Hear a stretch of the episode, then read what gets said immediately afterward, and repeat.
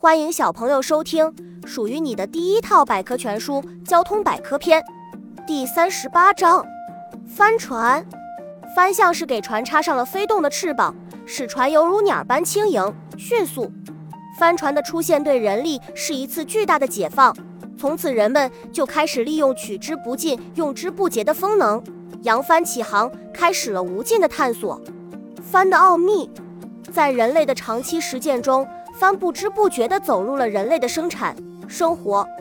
风帆要借助于桅杆在船上升起，将风力收集，带动船体顺风而行。一般情况下，帆的面积越大，航行的速度也就越快。小知识：关于帆船比赛的文字最早见于维吉尔的作品。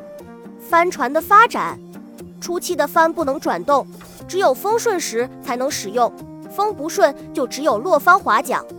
后来，人们在实践中发现，即使不顺风，只要使帆与风向成一定的角度，船也能前行。于是，人们又创造了转动帆、平衡纵帆。